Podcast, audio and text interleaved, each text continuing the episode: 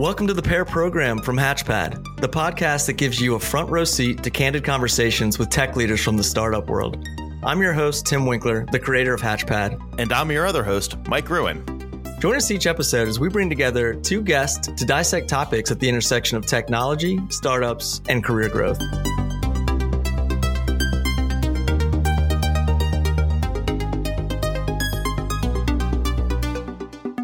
Hey, what's going on, everyone? We're back for another episode of the Pair Program. I'm your host, Tim Winkler, accompanied by my co host, Mike Gruen. Mike, how are you today, sir? I'm doing all right. How are you doing? I'm good. I'm good. It's Friday. Can't complain. Um, excited for uh, today's episode. Uh, we're going to be covering this topic of building in stealth mode. Um, so you know, interesting topic. You know, it's it's a it's a, a very unique way of of starting up uh, a startup, and some of the things we'll cover will define, you know, what it means to build in stealth.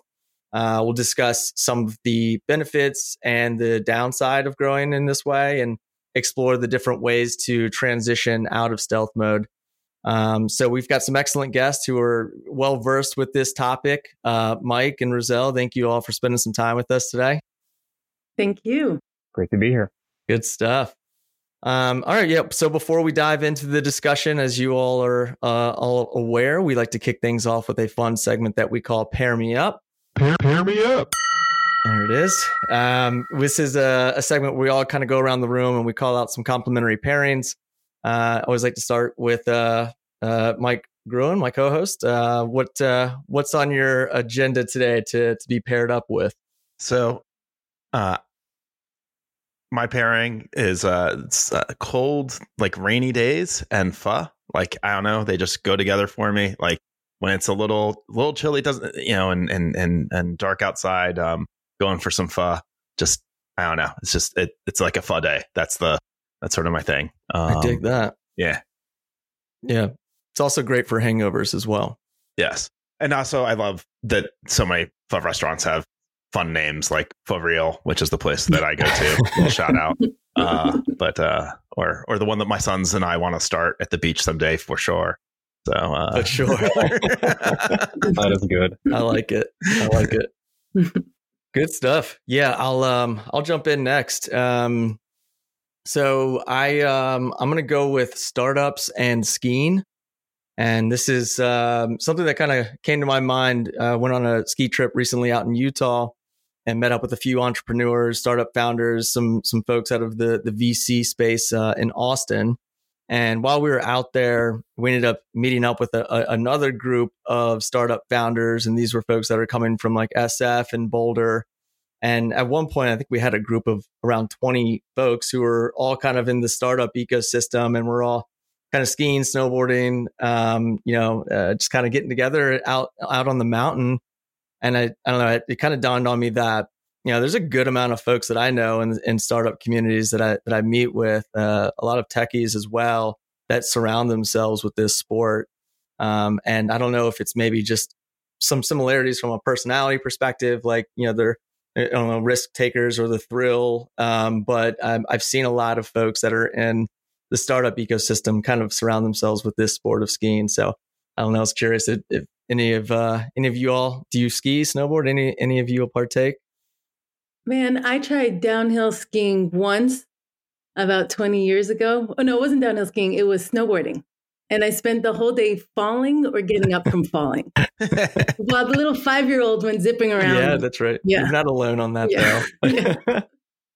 I I love snowboarding. I love how they usually have a nice way to get a beverage at the top of the mountain. I like how there's a place to get a beverage at the bottom of the mountain. I yeah. can celebrate the entire experience. Right. yeah. It gets a little dangerous after you've done that uh, that routine about five times. And you're like, maybe it's time to get off the mountain. I um, agree. well, cool. I'll, I'll pass it um, over to you, Roselle. Why don't uh, you give a, our listeners a brief intro and, and tell us what your pairing is? Yeah, sure. So, Roselle Safran, the CEO and founder of KeyCaliber. Caliber is a company that allows organizations to identify their critical assets automatically. And so, so yeah, so pairings.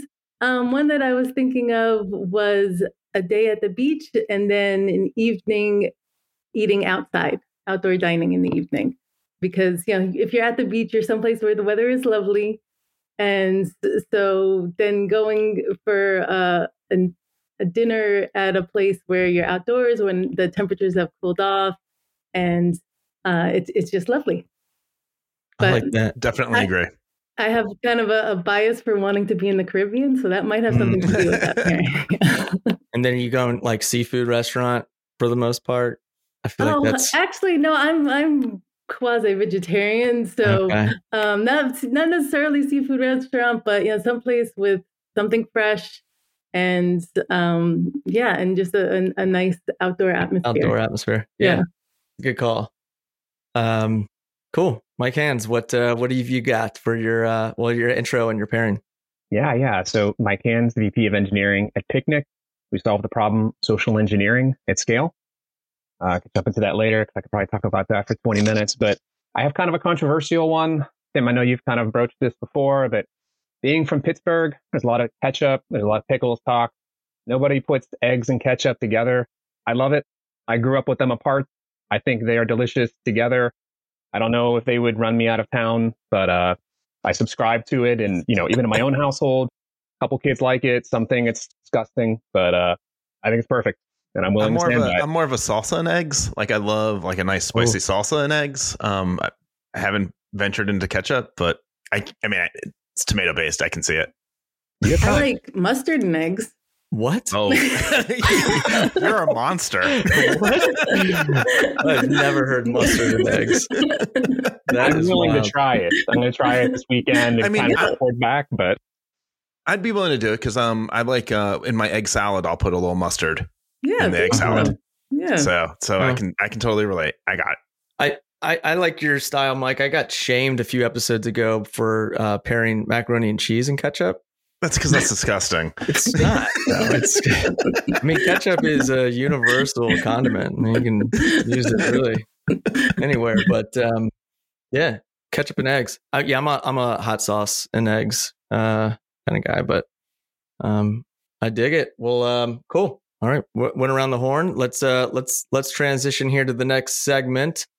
Um, so, as I mentioned earlier, you know, we're going to be talking about building in stealth mode. We'll start with defining what this means. Um, you know, I found a few different examples online.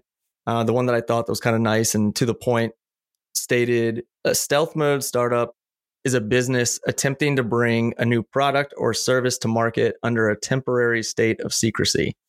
Um, so, Mike Hans, you know, you work with a startup, you know, Picnic, who you know y'all just recently came out of stealth mode. Um, can you explain for our listeners, you know, why did Picnic elect to build in stealth mode? I think for us, it was a lot of focus. To be truthful, I think whenever you go on the web, you see people talk a lot about IP protection and things like that. But I think we had a big run on what we wanted to build, and I think it was really to just be hyper focused and I know just even in my past, uh, there was always a lot of discussion around, you know, what's X competitor doing or Y competitor. And all of a sudden you start pinning yourself to kind of like their pace when, you know, erroneously you should just be focusing like inward on what you're building. So for Picnic, you know, we exited, um, feels like a lifetime ago, maybe like two or three weeks ago, kind of getting everything out there. But I think the initial onslaught and premise there was just really building the product that we were hearing about without kind of like a lot of external forces. And that doesn't mean no feedback, but just having to keep that pace. Mm. So, how long total were you all in stealth mode? I, would say probably like year and a half. Year. Wow. Yeah. Wow. And uh, Roselle, you your current company, KeyCaliber, was was this stealth mode as well? Yeah, for the, the first few months we we were in stealth mode as well. Yeah. So for us, we're we're essentially a new product category. And so we wanted to take some time to get our ducks in a row a little bit before we we launched anything that was public facing related to what we were doing, just because it is so novel. And we're in cybersecurity where it's really tough to come up with something that's novel. So that made it even more special. And so, so we just wanted to to be a little bit more established in our footing b- before we we put it forward. You know what's interesting to me about what you just said, Roselle, was I think about it very similarly, where there's not a magic quadrant. There's not like a Gartner kind of yeah. thing going for you. So you kind of have to be a little careful too as you're building to make sure you establish like what you want to be out there in the market. So it's not fuzzy when someone sees it. I think they they run to a quadrant and they like look to see who's left and right of you. Yeah, that's so true. So so I'm curious to hear like um just generally, you know, in stealth mode, I mean, what are some of these other benefits of of building in stealth mode? Um I think you all each had your specific kind of use case, but um, were there things that popped up along the way that you were like, well, this was this is actually quite nice as well? Well, you kind of you build up a bit of an aura of mystery when when you're in stealth mode, and so that can can be attractive. Uh, certainly attractive to investors, uh, investors that know you and they say, "Oh, wait, you're up to something new. Okay, I want to be the first one to hear about this." and sometimes even with customers because they they want to be the, the first to to know about the new technology. Um, so sometimes there there are some some benefits around it just from the fact that this this secretness makes it seem a little bit exclusive if someone can learn about it. And so so yeah, that's that's another upside of it. I like it. I was thinking also about the opportunities it gives you around getting some things like brand identity together. Um, I know a lot of times when you know you're at a smaller company, you kind of evolve that, and sometimes that can be confusing to the marketplace. Where you have your initial idea, and then as you're just getting more feedback, you're kind of like moving that along. And existing customers, not that they could be disillusioned, but you have to kind of remind them. You have to kind of go over top with maybe your customer success function to make sure that they know where you're going. Or sometimes when you're in stealth, you get a chance to work with somebody on an identity, probably get maybe a new web property out there that looks exactly like the message you want. Um, a lot of excitement around doing that too. Like I think it kind of breaks up a little bit the daily slog. Like you know that there's this milestone that you're going to hit, and it's more than just like a release of the product. All these different things, kind of like at once. Or at least I love our new. Yeah, that, that's a good point. Yeah, having having more of uh, a solid understanding of how you want to market it mm. is is always helpful and and the the more you can minimize how much that's done publicly the mm-hmm. the better yeah you've got kind of more control over pr um, you're not uh, you're not at the you know getting hounded by uh, media firms trying to push out you know content about you which is great, you know, but oftentimes it's on your terms, right? And I think that's the the bigger point. Um, Mike Gruen, have you, have you uh, worked with any companies or collaborated with any companies that were in stealth mode in the past? I've had some friends that have worked at stealth, but I've never not not specifically. I think um, it's interesting. I think I, I, when I think about it, that some of the challenges that come to mind, or I'm, I'm just sort of curious. I don't even want to seed the conversation. I'm curious, like, all right, we've talked about some of the like hidden like things that the benefits, but I'm curious, like what were maybe a challenge or two that you didn't think of going in that that actually proved to be be there. I'm I'm happy to rip the band-aid right off of hiring, which I think is near yeah. to lots of people here, but uh, it can be hard whenever you're recruiting under the guise of stealth because you have to sell it a little bit more. And I think everybody here is very excited about the company that they work for. They have a lot of passion for it. But from the other side, you have to make sure somebody understands there's stability there. You have to kind of explain to them the roadmap without explaining everything that's on the roadmap. Um, startups give you this incredible opportunity to have, I hate to use the word like all these different hats, but in reality, you might be telling somebody about like the tech stack. Um, but then you also have to just be careful about how you kind of like weave that narrative.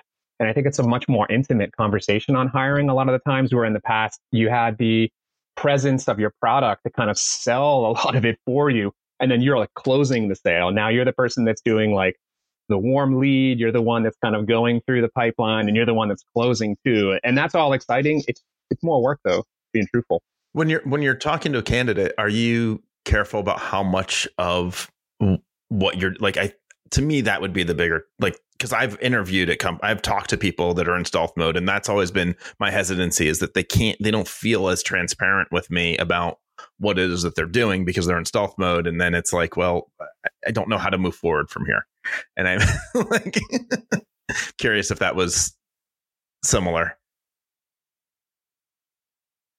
So Mike, do you do you want to answer that first?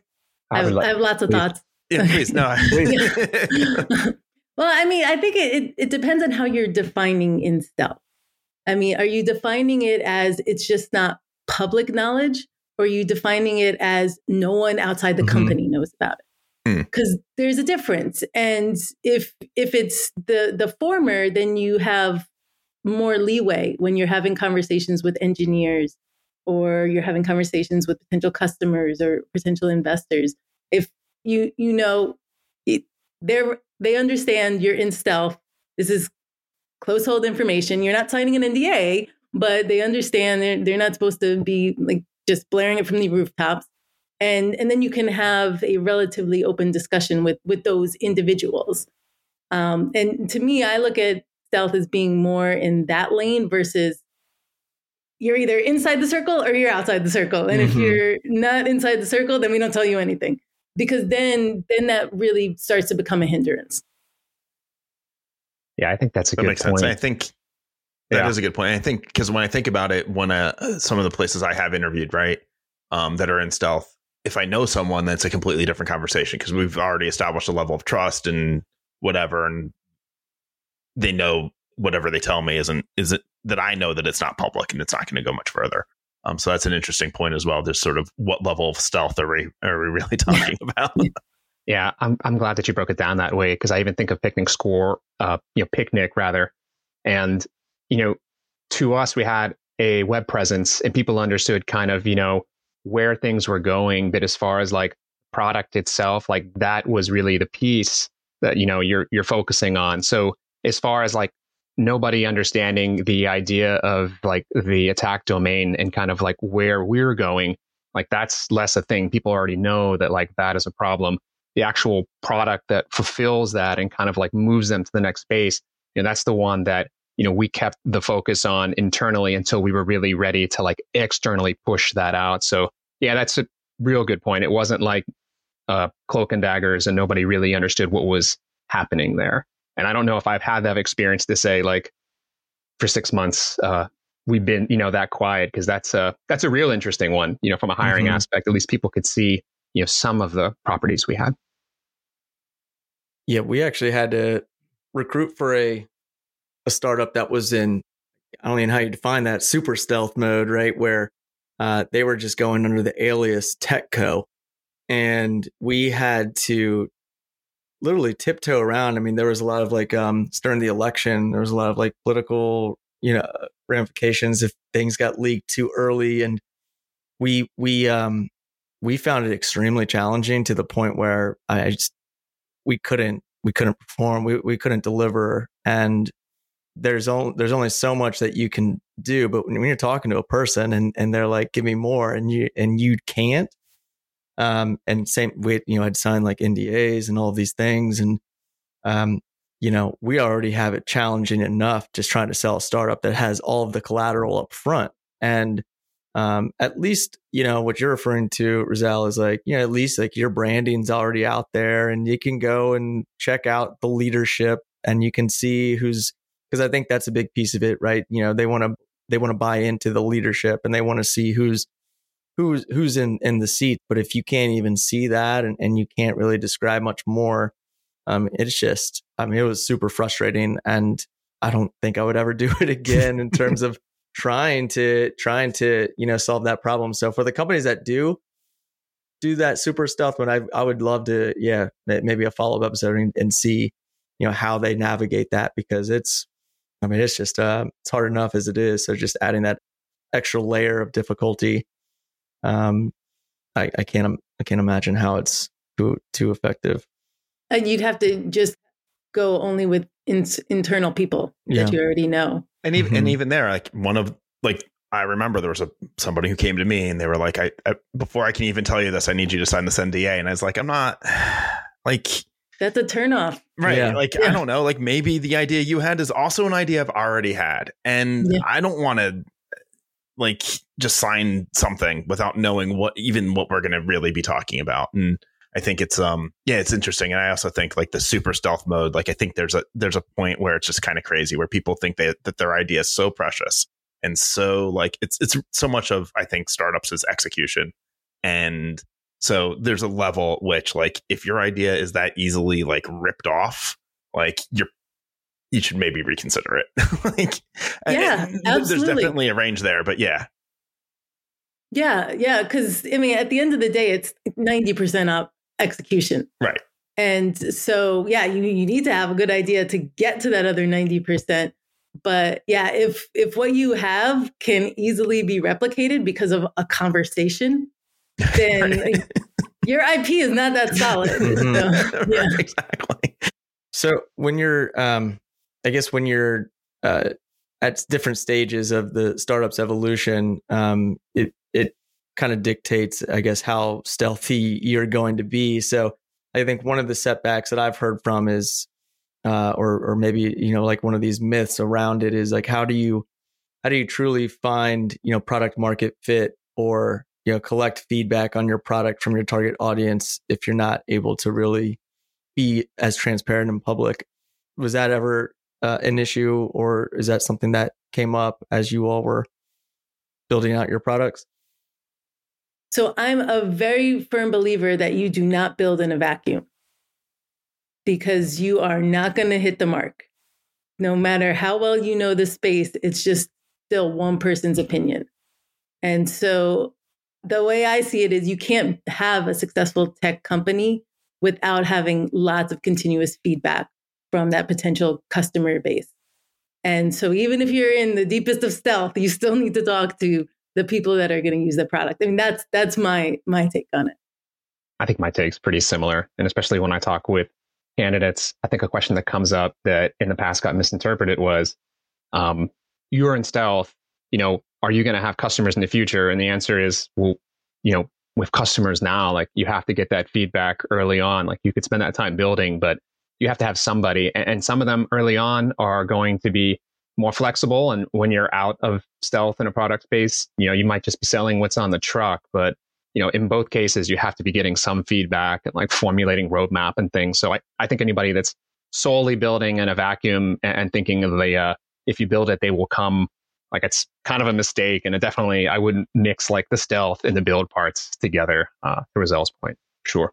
Yeah, I, I think it's interesting because I think there's an advantage with the um with stealth. Like I think back to one of the very first companies I worked at where we had two solid customers that were like really invested in us as partners to help guide the product that we were building um, for two different use cases both of them were like the dream partners in that they they understood they weren't the only customer they weren't the only people and that sometimes their feature requests were like insane and like but could you please like but the advantage of us having this relationship is like but could you please build this for us anyway we know that it's a one-off and like you have that conversation and i think that there's probably some advantage in being in stealth mode because you get to pick your customers a little bit more than say when you're out there and suddenly like I, will I'll never forget when Disney came knocking, and all of a sudden, like we're like, oh shit, like we're probably going to have to do this um, because it's Disney. um, in the end, we didn't because it was going to be more expensive, but uh, than the contract was worth. But we won't get into that. Um, but yeah, I think that there's probably some advantages from from that perspective.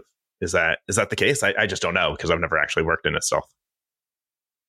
I think whether you're stealth so. or I mean, not, I, you, I think you, that you're probably always having those conversations, just like you said, you know, and uh, there'll be some that fit, you know, your idea, and there's going to be some that probably don't. It's you know how much custom work do you want to do? Like as a product company, you're probably always going to be evaluating that. If you're mm-hmm. maybe in stealth and more of like pro service based, I, I think it makes the Disney conversation harder because it's probably like big and juicy and it's Disney and Marvel. But like, yeah, I mean, it, you definitely have like lots of opportunities. I, I wouldn't close my mind to it. I think it makes it harder though too. Like sometimes you we talked about the NDAs earlier on. Like sometimes you'll even find as you're talking to, you know, vendors as you're looking to kind of build out, at least from like an engineering aspect.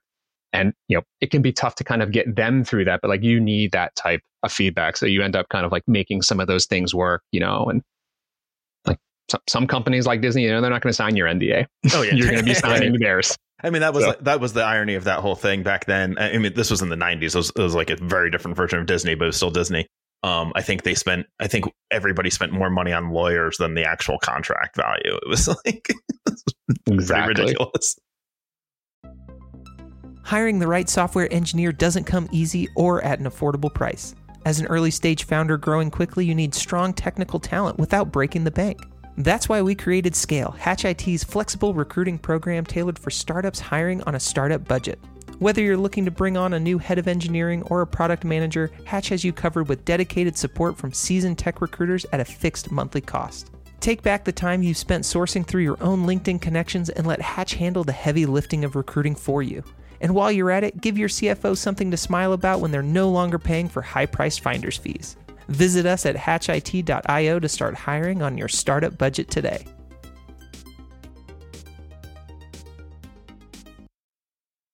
So let's uh, maybe talk about the the transition out of stealth and what goes into that. So I was generally curious on, you know, maybe your experiences with KeyCaliber. Is there a, a point here where it's like, you know, you're you're doubling down on on your marketing budget at this point, or you know, p- putting some money towards a, a, large press release? I guess what goes into this um, this this transition out of stealth mode? Yeah, I mean, we were still pretty early when we transitioned out. And this concept of a cushy marketing budget for a big splash, unfortunately, was not in the cards. Um, and so, so there, there wasn't a, a, tremendous amount of fanfare around it. But one of the big changes was that the, the team switched their LinkedIn profiles.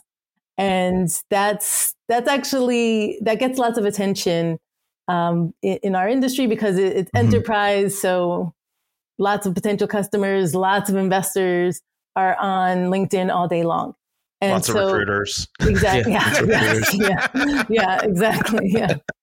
Um, so so it, it got good interest, um, and then people were excited to to learn more when we were out and out, out of stealth mode, and at the point where we were talking about it, um, because we sort of build up we built up some hype from mm-hmm. from being in stealth, and so that that may have been all that there. Well, and then the website went up. Mm-hmm. Um, and we, I think part of why we were in stealth was also the fact we didn't even have a name in mm. the really early days of it. And so we had to get that all squared away, get the domain, get the website up.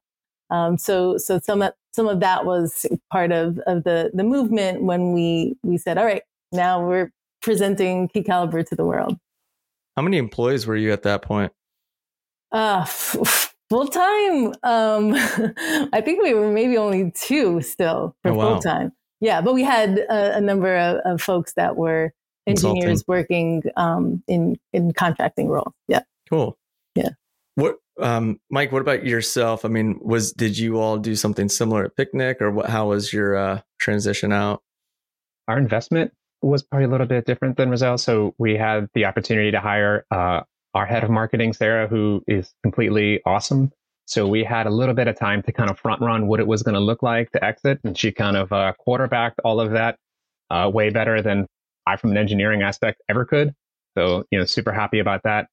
And, um, you know, brought a lot of like little changes along, which I thought were very interesting. You know, some of them are fun, right? Like a new logo that really resonates with everybody and a brand identity t-shirts and stickers so you can tell uh, where people stand by what their laptop looks like whether they have all the new stickers or you have a mix of the old and the new so fun things like that and then the other stuff really for picnic right kind of being in the social engineering space you know we're like very sensitive to outwardly what things look like um, because you know we have what we consider to be like prescriptive guidance for people to kind of cut that down on their own so making sure everybody knows what it looks like to be on social media and kind of how to talk about it. So kind of neat, you know, for new people, they kind of get this really great document that leadership has kind of thought through. Um, for people that are already here, like they get a chance to kind of acclimate to where we're going, which, you know, can be a little bit of a, you know, turn up to be truthful, right? Because you've been operating under a certain way and then all of a sudden like the page turns and, um, we're all the same, but you know, like we have like this new kind of, uh, external set of forces, um, and then the fun one, right? Like we talk about security, uh, and like Roselle, I'd be interested in your thoughts on this one. But new people start emailing you. People start looking for things from you. You know, like would you like to hire these people from you know outsource things? Hey, what's your investment look like? Uh, lots of weird social engineering attacks and things like that. So just opening the door to that brings some of those problems almost instantly to you. Where in some companies they've had them since the beginning, and like you're already used to them. So you're like, can I go back into stealth mode? It was kind of it was kind of nice back there. Yeah. Can I selectively filter and then say I'm in stealth mode for the ones that are trying to sell me something I don't want? Yeah. Right. Your LinkedIn messages grow by like 20 of everybody trying to sell you something. Yeah. Um, Yeah. And, And- and that happens again when you announce a round of funding. yeah. Yeah.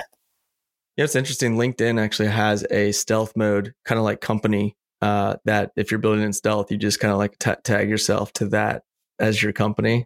Have you seen that? It's like mock something or, or it's, uh, I can't remember exactly what it is, but it's, it's certainly, um, just like a generic logo. It's like, oh, we're in stealth. Like that's who, that's who I work for.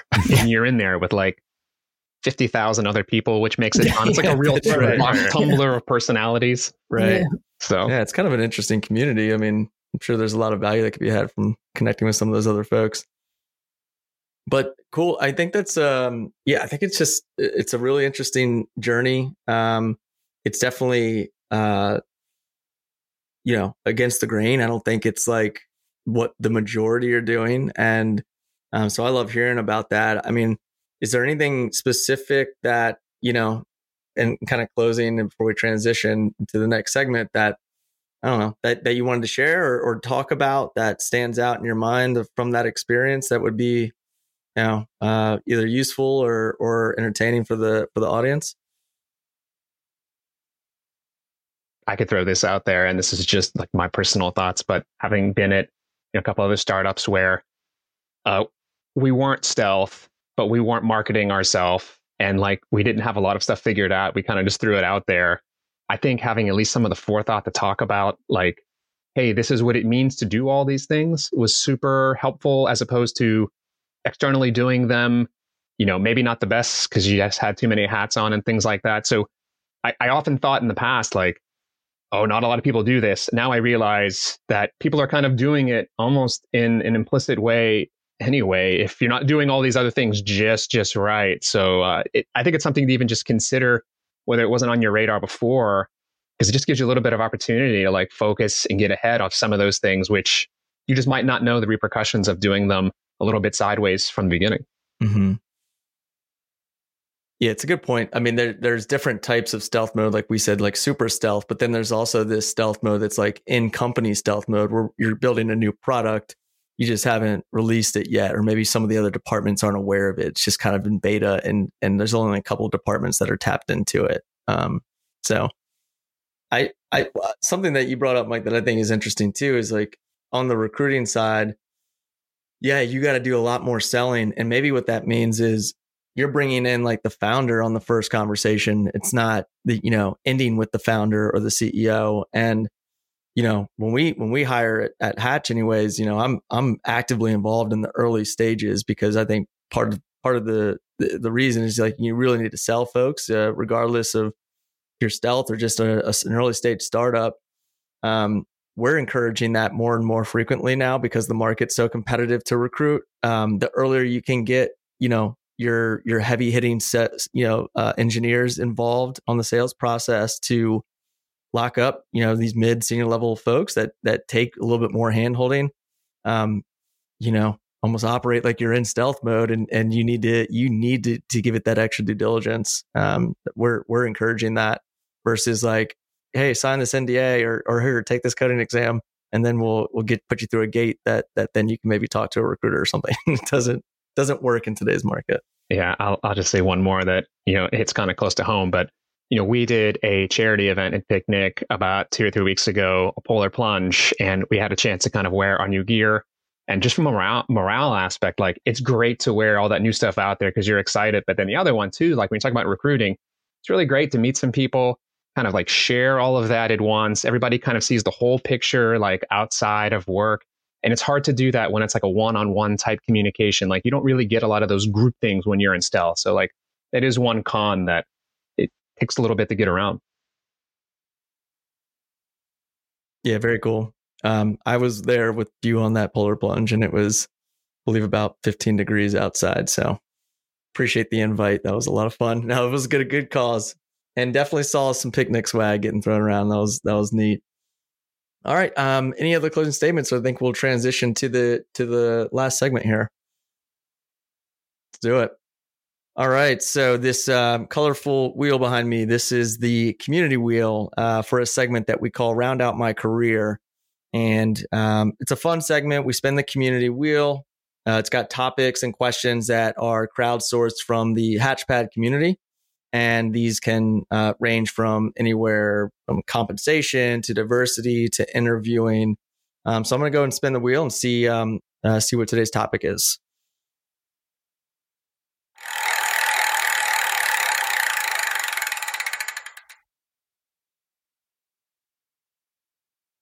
All right, leadership.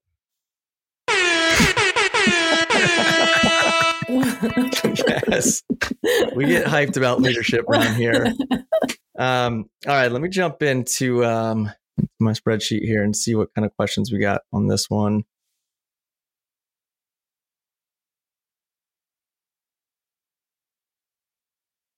Okay.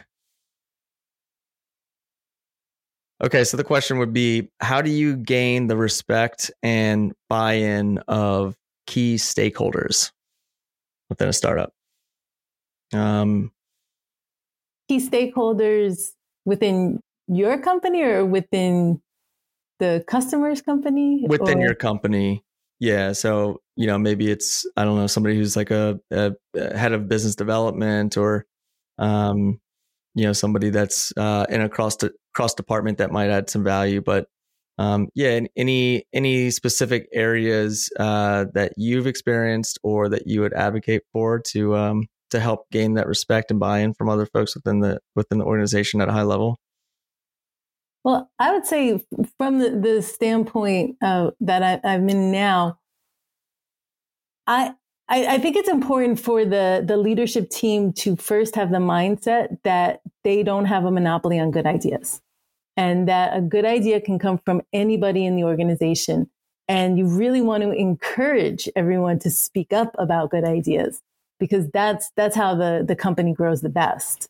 And if there is that openness to, to new ideas being put forth to leadership, then you, you have a clearer path, path to it. And you can even have, with some large organizations, they have a whole process around how you can present an idea to leadership. And you know, for us, we're so tiny that's not necessary, but it, but this concept of any smart idea, I want to hear about it is something that that's really important for for the organization. And and if if there isn't a path like that, so if there, if there is a path like that, then great. Then you take that path and and you can get it get the idea in front of people. And when you when you are presenting, you want to basically have a very clear and concise discussion of what it is. Um, and keep in mind that you are going to most likely be talking to someone who's not a technologist. And so you don't want to get super in the weeds on the technical side of it, but talk more about the business outcomes and the business benefits of it. I think the other thing on the good idea is that um, no one owns an idea. It's just an idea, right? So yeah be open minded, like present, regardless of which side of the presenting or listening side of the idea. Once it's in this that shared space, right now it's our idea, and we can riff on it, and we can take it to the next level. And and I think it's important when leadership does like sort of talk about a good idea that they listen to feedback on potential ways to make the idea better, rather than being defensive about like, oh well, we thought about that, it's not going to work or whatever. Um, I think that's an important part as well in, in getting that respect and getting you know collaboration and, and stuff on on those ideas. Yep. Yeah, agreed. And so my my experience on on the other side of it, when so when I was at the Department of Homeland Security, I was essentially an entrepreneur. And I had an idea for building some in-house technology that I knew would would benefit uh, all of the, the analysts within the division. And so it took a while before it got to that leadership level. I had been socializing the idea with all of the, the potential users for months and months and months and having meetings with them of what it would look like and getting those conversations started. So by the time that leadership heard about it, it already had some good momentum. Mm-hmm. And so that that would be my my advice for if if there isn't this well-worn path, then then get some some momentum under your belt first and and then get to the point where where you can articulate it well and say hey i'm not the only one that has this idea and who thinks there's value in it. All these people do as mm-hmm. well. That's great. Yeah i love that idea of like you know you've already done some legwork here. This isn't just something that you just whipped up um, yeah. you put a lot of work into it uh, to get to get buy-in from other other users and now you're trying to get the that leadership to buy in so that's that's a good point how about you mike i identify with everything that was just said so I don't know if I could give it enough thumbs up. And the other thing, um, yeah, I mean, just on top of what uh, Roselle said, like for me too, I know when I'm kind of going across, you know, peers and we talk about feedback, something I try to definitely keep in mind for myself at least. If I'm going to offer some feedback, I'm more than willing to put in the legwork to do some of it. Um, if it's like looking at a document, I'm definitely going to leave some thoughtful comments. Um, like not just going to say I don't understand this, but I'm willing to rewrite this to look like that. Um, doesn't take much time, but kind of shows effort. You know, uh, same thing, kind of the other way around, I guess. You know, being an engineer at heart, and, and then kind of getting a chance to be uh, in a spot, thankfully, to kind of like lead engineers the way I think I would want to. You know, showing people that there's no you know amount of shoveling that I won't do myself, whether it's staying up late, um, if it's some type of real terrible script. Uh, if somebody has something that's more business important, I'm more than happy to kind of jump in. Uh, you know, my time's not always best spent there, but if it's late at night and that's the best way to spend that time, like I will do that. So I think it's kind of uh, extending your way out there um, and showing it too, right? I mean, I think it's important to voice what's happening down, up, what's kind of happening from up, down, and then, you know, side to side. So everybody kind of understands, hey, where could Mike help me? and where is he, you know, really willing to help me? Like he'll do anything, but probably not the right guy to close a sale, but he's more than happy to jump on a sales call if it's worth it. Um, so I think those types of bonds kind of help establish a little bit of like that leadership rapport and like all the feedback that was just discussed. That's just a part of that cycle to me. Yeah, I love that. Um, I one thing that I've kind of picked up on uh, within our within our company is you know never really portraying myself as like this, you know, big CEO, uh, but trying to kind of like get down on everyone's level and really uh, almost like just uh, um, maybe it's maybe it's being vulnerable or just kind of being really transparent and uh, letting folks in because I, I, I like to I like to uh, same as you as you mentioned Roselle I like to get folks ideas and sometimes if you become like this intimidator, it's you're you know they're going to be more shy, shy to present something because they think it's you know it's going to get shut down or this is going to be embarrassing. But like I put myself out all the time that I don't I don't I always know what I'm doing here. Um, I I'm hiring folks because I want those ideas. Like you you know good leaders are, are folks that are bringing in folks to to build in areas that they're not capable of, and that's one of the things that um, I try to do is, you know, we, you know, we, when, and it's maybe a little bit easier when we're smaller, you know, 20, 20 ish employees where everybody can still get on a Zoom and, and you can kind of like throw yourself out there and, you know, have more of like this, like, um, um, easygoing mentality or, you know, we don't take ourselves too seriously. I think it's a big thing here. And because of that, I think it allows for folks to feel more inclined to share um, an idea, whereas maybe they weren't, you know, privy to it in a previous company where it was a little bit stiffer or something like that. I think that's interesting. You said something that um, sort of resonated because I had a conversation just earlier today. I have um I have a engineering team. We're sort of splitting things up, and I'm looking for some people to take on a little bit more leadership responsibility. And I was trying to explain like it's not like I their concern was I don't want people to think that I'm like now above them. I'm like, you're not. You're just in a different role. Like we all have roles to play. Like, yes, you report to me organizationally because I have years of experience, blah, blah. But like in general, like we just all have our roles to play. My role is to do this and to meet so that, you know, and, and do whatever. Your role is going to be maybe a little less hands-on engineering and a little bit more moving the tickets around and, and working with different people and sequencing things out or whatever but it's just a different role it's not you know a hierarchical thing and i think that that's an important part as well is just sort of showing that you know as you said like down in the trenches like i'm i don't feel like i'm any more or less important than anyone else in the organization we're all just as important we're all here to solve the same problems we all have our role to play on that and i think that's an important part that goes a long way um as is, I think, um, Mike, you touched on it, which is the feedback. Like, look, if I'm giving feedback, I better be willing to accept feedback and act on feedback. Um, I joked uh, at one of the more recent podcast uh, recordings that my pairing was like a hat and, and bad hair.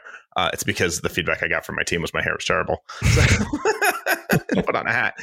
but I mean, I'm just joking. But like, but the fact of the matter is, like, establish those sort of personal rapport and like have that be be able to have that conversation and like I think it goes a long way. Like you don't always have to be talking about work. It's important to sort of establish a nice rapport where you can exchange ideas and and and talk. I can definitely go into Slack right now and search for how many times in public channels I said I was wrong. Like I have no problem right. doing that. So yeah, like if yeah, that shows yeah. the vulnerability aspect, um, right. I agree with you there. Yeah. Yeah, I actually had someone on my leadership team after we had a meeting where I said, "Oh yeah, that was on me. I should have done X." And and she said, "That was amazing that you did that. That you just admitted that in front of the whole group." And that that just changes the way that that everyone looks at how they relate to everyone else on the team and and what they feel that that they can talk about. Yeah, I think it's important that people feel comfortable being able to make a mistake and then admit yeah. it. Like, like yeah. right. Don't be afraid to fail. Like that's the, the the failure is uh, sweeping it under the rug or pretending like it didn't happen mm-hmm. or not not not learning from it. Um, I think is is really the failure, not the mistake itself. Yeah. Yeah. Yeah, you actually brought up a point, Mike, just uh, in the cyberspace of like, um, you know, when when somebody kind of got snagged on a phishing attack uh, or something like that, like a in a, a testing scenario, you know, you, by bringing it to that people's attention, you did the right thing. Like that was it, versus like trying to pretend and hide it and like, oh no, it didn't happen. yeah. Because I've been on the other side of it, where uh, back when I was in cybersecurity operations, where we had logs that someone clicked on something they shouldn't have clicked on. And so we'll go to them and say, hey, look, you, you clicked on this. And so, you know, we're going to need to do X and Y with your machine. And they're like, no, I didn't click on it. Oh. like, we have the logs that show well. What that actually implies it's even worse. It means somebody else was on your machine and did yeah, yeah, yeah. which door do you really want to open right now? Cool. Well, yeah, I think um, we could talk about leadership traits for yeah. for a while. I I want to be mindful of everyone's time and um, kind of wrap at this point. Um, any uh, anywhere specific that you want to to point folks to to to find you on social? Um, you know, you feel free to rattle it off. We'll we'll put it in the show notes as well. But I don't know if there's anything public you wanted to announce. So I'm I'm on LinkedIn and spend more time on it than I probably should. Um, and and yeah, and our, our website for KeyCaliber is just keycaliber.com, K E Y C A L I B E R.com. Good stuff.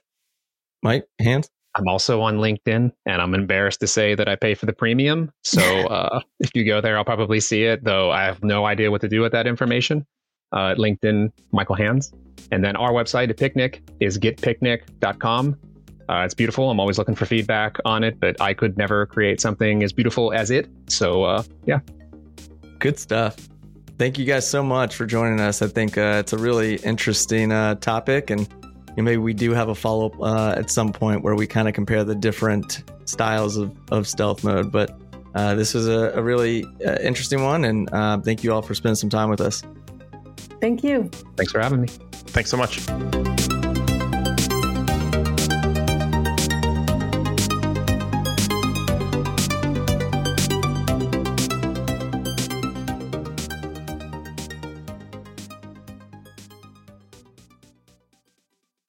Thank you for listening to the Pair program. If you'd like to continue the conversation from this week's episode, you can do so with the Hatchpad community. Join us at chat.myhatchpad.com.